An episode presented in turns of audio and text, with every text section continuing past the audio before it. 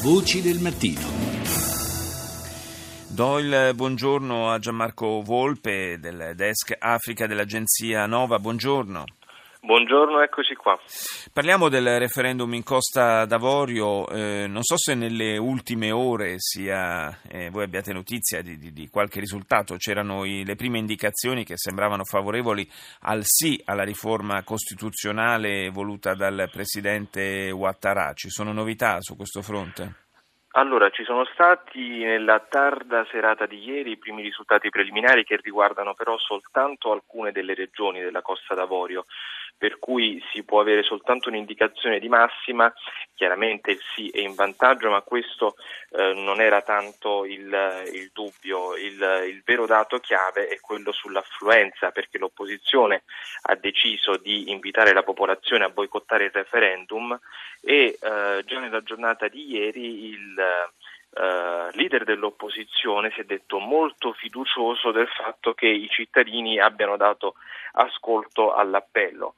Ehm, in ogni caso mm, questo è, sembra anche visto, visti gli incidenti che si sono verificati durante il giorno del voto, sembra essere un, un, passaggio chiave per il futuro del Paese, è un test importante per la tenuta del, del potere del capo dello Stato, Ouattara, che proprio sul referendum ha puntato con grande decisione, definendo mh, la, mh, questa approvazione della riforma costituzionale addirittura eh, uno spartiacque per la nascita di una terza repubblica.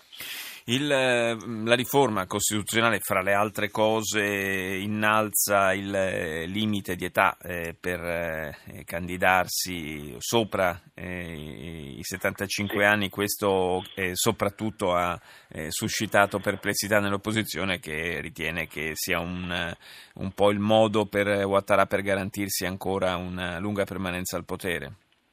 Allora, la riforma, tra le altre cose, ehm, aumenta il limite di età per eh, il, i, i, candidati alla presidenza della Repubblica, sì. istituisce un Senato eh, dei territori, eh, istituisce anche la carica di vicepresidente eletto a suffragio universale insieme al Presidente della Repubblica ma soprattutto, come eh, accennavamo prima, la cosa più importante sono proprio i criteri di eleggibilità del, del, del, capo dello Stato, che in passato sono state una delle più aspre fonti di divisione politica in, in Costa d'Avorio. In base infatti alla Costituzione attuale il, è previsto che entrambi i genitori dei candidati siano eh, dei cittadini ivoriani, cosa che praticamente aveva impedito fino al 2010 allo stesso presidente Ouattara di candidarsi. Quindi secondo il presidente in carica questo sarebbe in realtà un modo per lenire le divisioni del paese. Ricordiamo che questo è un paese che ha eh, oltre 60 gruppi etnici e che è diviso al suo interno da nord a sud tra musulmani e cristiani, quindi un paese che, eh, che, ha, che ha, avuto problemi di, uh, di coesione abbastanza certo. grossi, tant'è che viene da una guerra civile nel, nel 2010. Adesso, secondo Ouattara, il presidente, questa riforma costituzionale è un modo per voltare pagine rispetto a quelle divisioni. Dall'altra parte la, l'opposizione afferma invece che mh, questa riforma è sostanzialmente inutile perché pro, i problemi del Paese sono altri, perché il Paese è vero che cresce a un ritmo impressionante dal punto di vista economico, ma è ancora un paese che ha tanti cittadini che vivono sotto la soglia di povertà, quindi l'aumento dei costi previsti dalle istituzioni di questo Senato in realtà non è una buona cosa. Dall'altra, dall'altra parte, eh, dal punto di vista politico, l'opposizione accusa il Presidente Ouattara di voler, tra virgolette, assicurarsi o una rielezione che attualmente sarebbe impossibile perché Ouattara ha 74 anni e eh, la nuova riforma costituzionale aumenterebbe a 75 anni il numero, sì. il limite di età per la candidabilità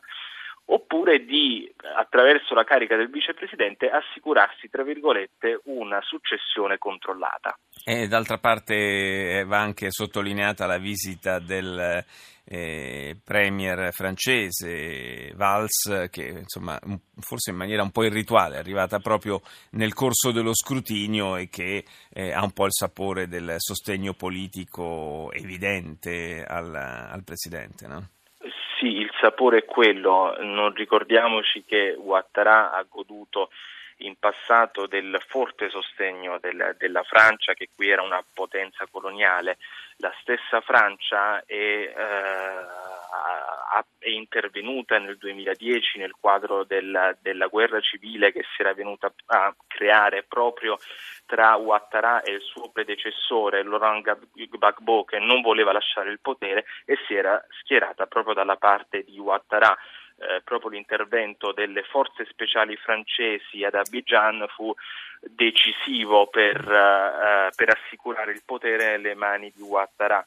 Ora l'arrivo di, di Manuel Valls che ha avuto parole molto importanti nei confronti del, del governo ivoriano e del, del suo tentativo di riformare il sistema istituzionale e l'economia eh, sicuramente non hanno avuto un peso, un, non hanno inciso sull'andamento del voto perché sono avvenuto dopo, eh, perché il viaggio è avvenuto sì, dopo certo. la chiusura delle urne, però chiaramente si tratta di un messaggio politico importante. Non c'è dubbio. Io ringrazio Gianmarco Volpe dell'Agenzia Nova per essere stato con noi.